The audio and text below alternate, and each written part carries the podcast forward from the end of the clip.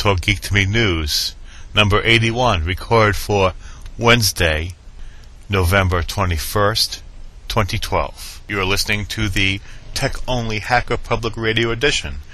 To get the full podcast, including political commentary and other controversial topics, please visit www.talkgeektome.us. Here are the vital statistics for this program. Your feedback matters to me. Please send your comments to dg at deepgeek.us. The webpage for this program is at www.talkgeektome.us. You can subscribe to me on Identica as the username DeepGeek, or you could follow me on Twitter. My username there is DGTGTM, as in Deep Geek Talk Geek to me. And now the Tech Roundup from EFF.org, dated November 8, 2012, by Hanni Fakhoury. Court blocks Proposition 35's restriction on anonymous speech. A few hours after EFF and the ACLU of North California filed a class action lawsuit in San Francisco, in San Francisco federal court challenging California's recently enacted Proposition 35, the court issued a temporary restraining order blocking implementation of the initiative due to the existence of serious questions about whether it violated the First Amendment. Proposition 35 is ostensibly about increasing punishment for human traffickers, but would also require all registered sex offenders in California to turn over a list of all their Internet identifiers and service providers to law enforcement. Leading up to the election, we urged California voters to reject it, worrying this would result in a significant restriction of free speech on the Internet. We weren't alone in criticizing Proposition 35. Newspapers like the LA Times and Sacramento Bee spoke out against the initiative, too. Unfortunately, yet unsurprisingly, California voters overwhelmingly approved the initiative on election night. Wednesday morning, we filed suit arguing Proposition 35 violates the First Amendment because requiring people, even unpopular people, to give up their ability to speak freely and anonymously chills free speech. Proposition 35 eliminates the ability of a whole class of people, 73,000 individuals in California, to speak anonymously online by forcing them to turn over any identifier they use, whether it's anonymous or John Joe, or their real name. Plus, it requires disclosure of information about online accounts unrelated to criminal activity, like Yelp or Amazon.com and most troubling, it allows the government to monitor and record a wide swath of innocent internet activity, from a registrant with a fantasy football team to the one who comments on a political discussion group. While we certainly believe that human trafficking is a terrible crime, requiring registrants to turn over online identifiers doesn't combat this issue. Instead, it creates a dangerous slippery slope, like mandatory DNA collection before it, what begins with sex offenders inevitably expands as law enforcement gets hooked to accessing this online data and starts demanding more and more of it. The temporary restraining order is an important first step in ensuring that the First Amendment isn't the casualty of a well intentioned but ultimately overbroad and dangerous initiative. In stopping the implementation of Proposition 35, the court recognized the important issues that need to be considered before the law could go into effect. A hearing is now scheduled for December the 17th on whether the court should grant a permanent injunction striking down the law permanently. From EFF.org, dated November 14, 2012, by Hanni Fakhoury and Kurt Opsahl and Rainey Reitman. When will our email betray us? An email privacy primer in light of the Petraeus saga. The unfolding scandal that led to the resignation of General David Petraeus, the director of the Central Intelligence Agency, started with some purportedly harassing emails sent from pseudonymous email accounts to Jill Kelley. After the FBI kicked its investigation into high gear, it identified the sender as Paula Broadwell and, ultimately, read massive amounts of private email messages that uncovered an affair between Broadwell and Petraeus. And now the investigation has expanded to include General John Allen's emails with Kelley. We've received a lot of questions about how this works, what legal process the FBI needs to conduct its email investigation. The short answer? It's complicated. The Electronic Communications Privacy Act, ECPA, is a 1986 law that Congress enacted to protect your privacy in electronic communications like email and instant messages. ECPA provides scant protection for your identifying information, such as the IP address used to access an account. While Paula Broadwell reportedly created a new pseudonymous account for the allegedly harassing emails to Jill Kelley, she apparently did not take steps to disguise the IP number her messages were coming from. The FBI could have obtained this information with just a subpoena to the service provider, but obtaining the account's IP address alone does not establish the identity of the email sender. Broadwell apparently accessed the emails from hotels and other locations, not her home, so the FBI cross-referenced the IP addresses of these Wi-Fi hotspots against guest lists from other cities and hotels looking for common names. If Broadwell wanted to stay anonymous, a new email account combined with open Wi-Fi was not enough. The ACLU has an in-depth write-up of the surveillance and security lessons to be learned from this. After the FBI identified Broadwell, they searched her email. According to news reports, the affair between Petraeus and Broadwell lasted from November 2011 to July 2012. The harassing email sent by Broadwell to Jill Kelley started in May of 2012, and Kelley notified the FBI shortly thereafter. Thus, in the summer of 2012, when the FBI was investigating, the bulk of the emails would be less than 180 days old. This 180 day old dividing line is important for determining how ECPA applies to email. Compared to identifying information, ECPA provides more legal protection for the contents of your email, but with gaping exceptions. While a small but increasing number of federal courts have found that the Fourth Amendment requires a warrant for all email, the government claims ECPA only requires a warrant for email that is stored for 180 days or less. But as the Department of Justice manual for searching and seizing email makes clear, the government believes this only applies to unopened email. Other mail is fair game, with only a subpoena, even if the messages are less than 180 days old.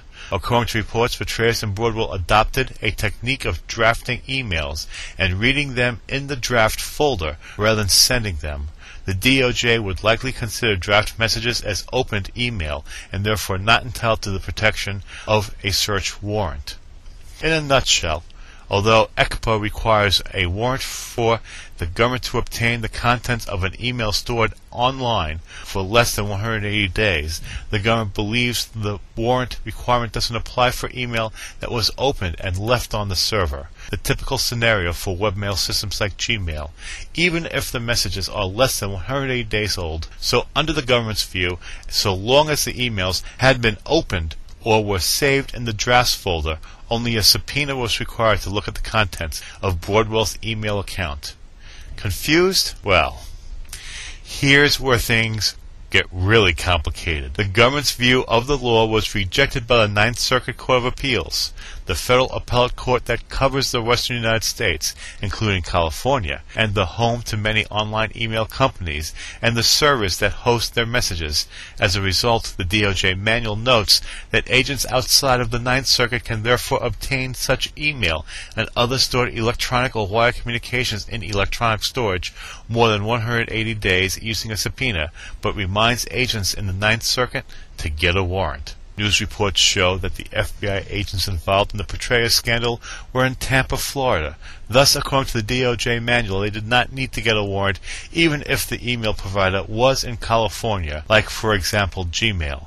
Law enforcement elsewhere may continue to apply the traditional narrow interpretation of electronic storage, even when the data sought is within the Ninth Circuit. A subpoena for email content would generally require notice to the subscriber, though another section of ECPA allows for delayed notice for up to 90 days. The FBI interviewed Broadwell for the first time in September, about 90 days after the investigation began in June. However, many providers nevertheless protect their users by following the Ninth Circuit rule and insist upon a warrant for the contents of all email. In EFF's experience, the government will seek a warrant rather than litigate the issue. Thus, assuming the service provider stepped up, it is likely that the government used the warrant to obtain access to the emails at issue. To read the rest of this article, follow links in the show notes. From torrentfreak.com by Ernesto dated November 18, 2012. Megaupload search warrant requests ignored massive non-infringing use. In the wake of the January shutdown of Megaupload, many of the site's legitimate users complained that their personal files had been lost. Among these users are many people in the U.S. military who use the site to share pictures and videos with family. TorrentFreak learned that at least 15,634 soldiers had accounts at Megaupload, between them sharing hundreds of thousands of files. One of the users, entrepreneur Kyle Goodwin, asked the court to return his files. As part of this request, his attorneys filed a motion to unseal the Megaupload search warrants so they can see on what grounds the data was taken. This week, Judge O'Grady granted the request and ordered the release of the warrants and their applications, albeit redacted. This means we can now see how the U.S. put forward its request to seize the domains and servers. The search warrant applications don't offer any new facts and mostly recite what has already been written in the indictment.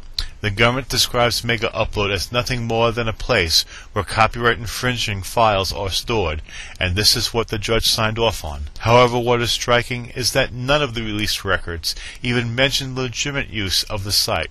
In other words, the rights of Megaupload's legitimate users were never taken into consideration. Speaking with TorrentFreak, Kim.com shares our surprise, knowing that nearly half of all files stored Megaupload were never downloaded. Quote, the legitimate use was completely ignored in the seizure warrant applications. Almost 50% of the files stored Megaupload didn't have a single download. There was massive non-infringing use by those who just wanted to store data in the cloud, unquote, Dotcom says. The lack of discussion about the many legitimate users of Megaupload is concerning. Several of the allegations made against Megaupload could easily apply to other hosting and video services. The FBI, for example, explains in detail how their undercover agent was able to upload, view, and download copyrighted videos, something that's also quite common on YouTube. More direct allegations against Megaupload are misleading, according to Dotcom. For example, that the Megaupload team failed to delete infringing files that were pointed out in a criminal search warrant back in 2010. Quote, a member of the mega conspiracy informed several of his co-conspirators at that time that he located the named files using internal searches of the mega conspiracy systems. As of November 18, 2011, 36 of the 39 infringing copies of the copyrighted motion pictures were still being stored on servers controlled by the mega conspiracy, the DOJ writes. However, Dotcom now explains that they didn't touch the files because they were never asked to do so and didn't want to interfere with evidence in a criminal case. A document seen by TorrentFreak backs this up. Quote, the FBI asked us for uploaded information regarding 39 files and told us to keep their investigation confidential. We assisted and obviously didn't touch the uploader accounts or files because of the ongoing investigation, unquote. Dotcom tells us, quote, to use this against us and to tell a judge that the Megaupload domain seizure is justified because we have not removed those 39 files is totally unethical and misleading, unquote, he adds. To read the rest of this article, follow links in the show notes from torrentfreak.com by Ernesto dated November 15, 2012. Verizon will reduce speeds of repeated BitTorrent pirates. Last year, the MPAA and RIAA teamed up with five major internet providers in the United States to launch a Center for Copyright Information, the CCI. The parties agreed on a system through which subscribers are warned that their copyright infringements have been observed by rights holders. After several warnings, ISPs may then take a variety of repressive measures to punish the alleged infringers. From leaked AT&T training documents, we learned that the company will block users' access to popular websites until they complete a copyright education course. However, none of the participating internet providers have publicly commented on the measures they plan to take until now during a panel discussion hosted by the New York chapter of the Internet Society. Verizon and Time Warner Cable unveiled details of their plans. Link Hoewing, Vice President of Internet and Technology Issues for Verizon, said his company will employ a three-stage process. The first two alerts will result in a simple notification email informing the users that their connection has been flagged for copyright infringements. After the second warning comes the acknowledgement phase, in which a pop-up is delivered to users. Once received, subscribers are required to read and confirm a process designed to ensure that they are aware of the unauthorized sharing that's taken place via their account. If the infringements continue, punishments become a reality on the fifth and sixth alerts. Hoewing said that these repeated infringers will have their internet connections throttled, resulting in significantly slower download speeds. This Throttling is temporary and will be lifted after two or three days. To read the rest of this article, follow links in the show notes. From TechDirt.com by Timothy Geigner, dated November 16, 2012. Taliban spokesman accidentally copies mailing list on press release email. You know that mistake you make where you want to send an email to a bunch of people, typically annoying chain letters about finding love next week if they forward it to 20 people immediately. Luck just doesn't wait around, you know. But you don't want to expose all of your friends and family's emails, so you blind copy everyone, except you didn't. Now you're the jackass sending emails with 40 addresses listed, and your grandmother hates you for spamming her? Well, funny story. It turns out that one of the few things we freedom loving folks in the States have in common with our Taliban enemies is an amusing incapacity to check to whom we're sending our emails. Take a look at the Oops Taliban spokesperson Qari Youssef Hamedi made when he accidentally CC'd rather than BCC'd the Taliban's mailing list on a press release email this past Saturday.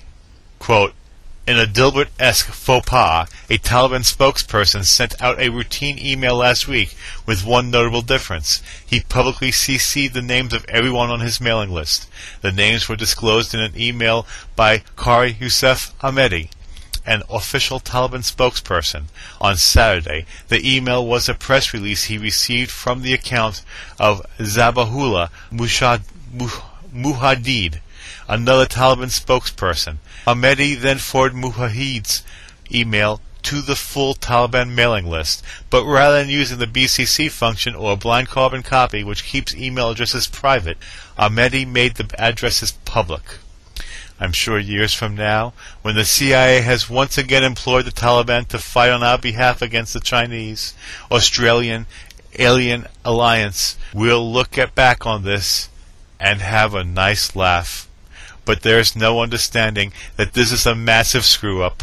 Sure, most of the folks on the distribution list were journalists, but exposing their names that way, particularly for those that are working within Afghanistan, isn't a good thing.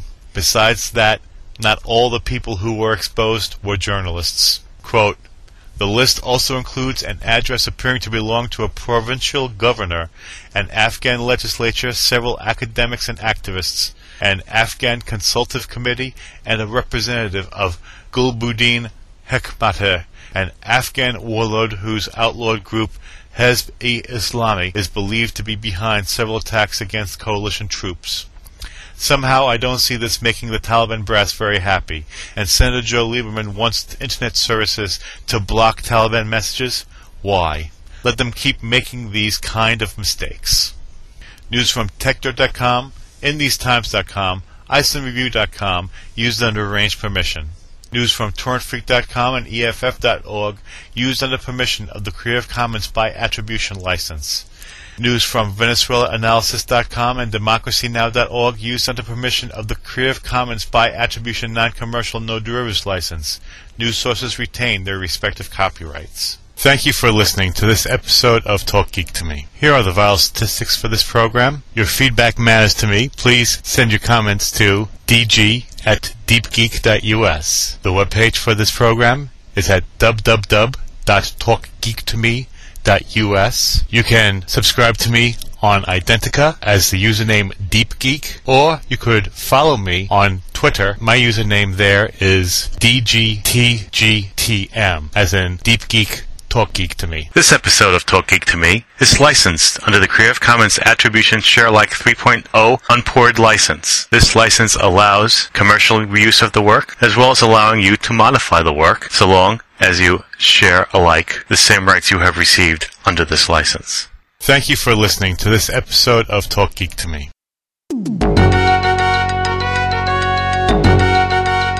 You have been listening to Hacker Public Radio at hackerpublicradio.org. We are a community podcast network that releases shows every weekday, Monday through Friday. Today's show, like all our shows, was contributed by a HPR listener like yourself. If you ever considered recording a podcast, then visit our website to find out how easy it really is. Hacker Public Radio was founded by the Digital Dog Pound and the Infonomicon Computer Club. HPR is funded by the Binary Revolution at binrev.com. All BinRev projects are proudly sponsored by Lunar Pages.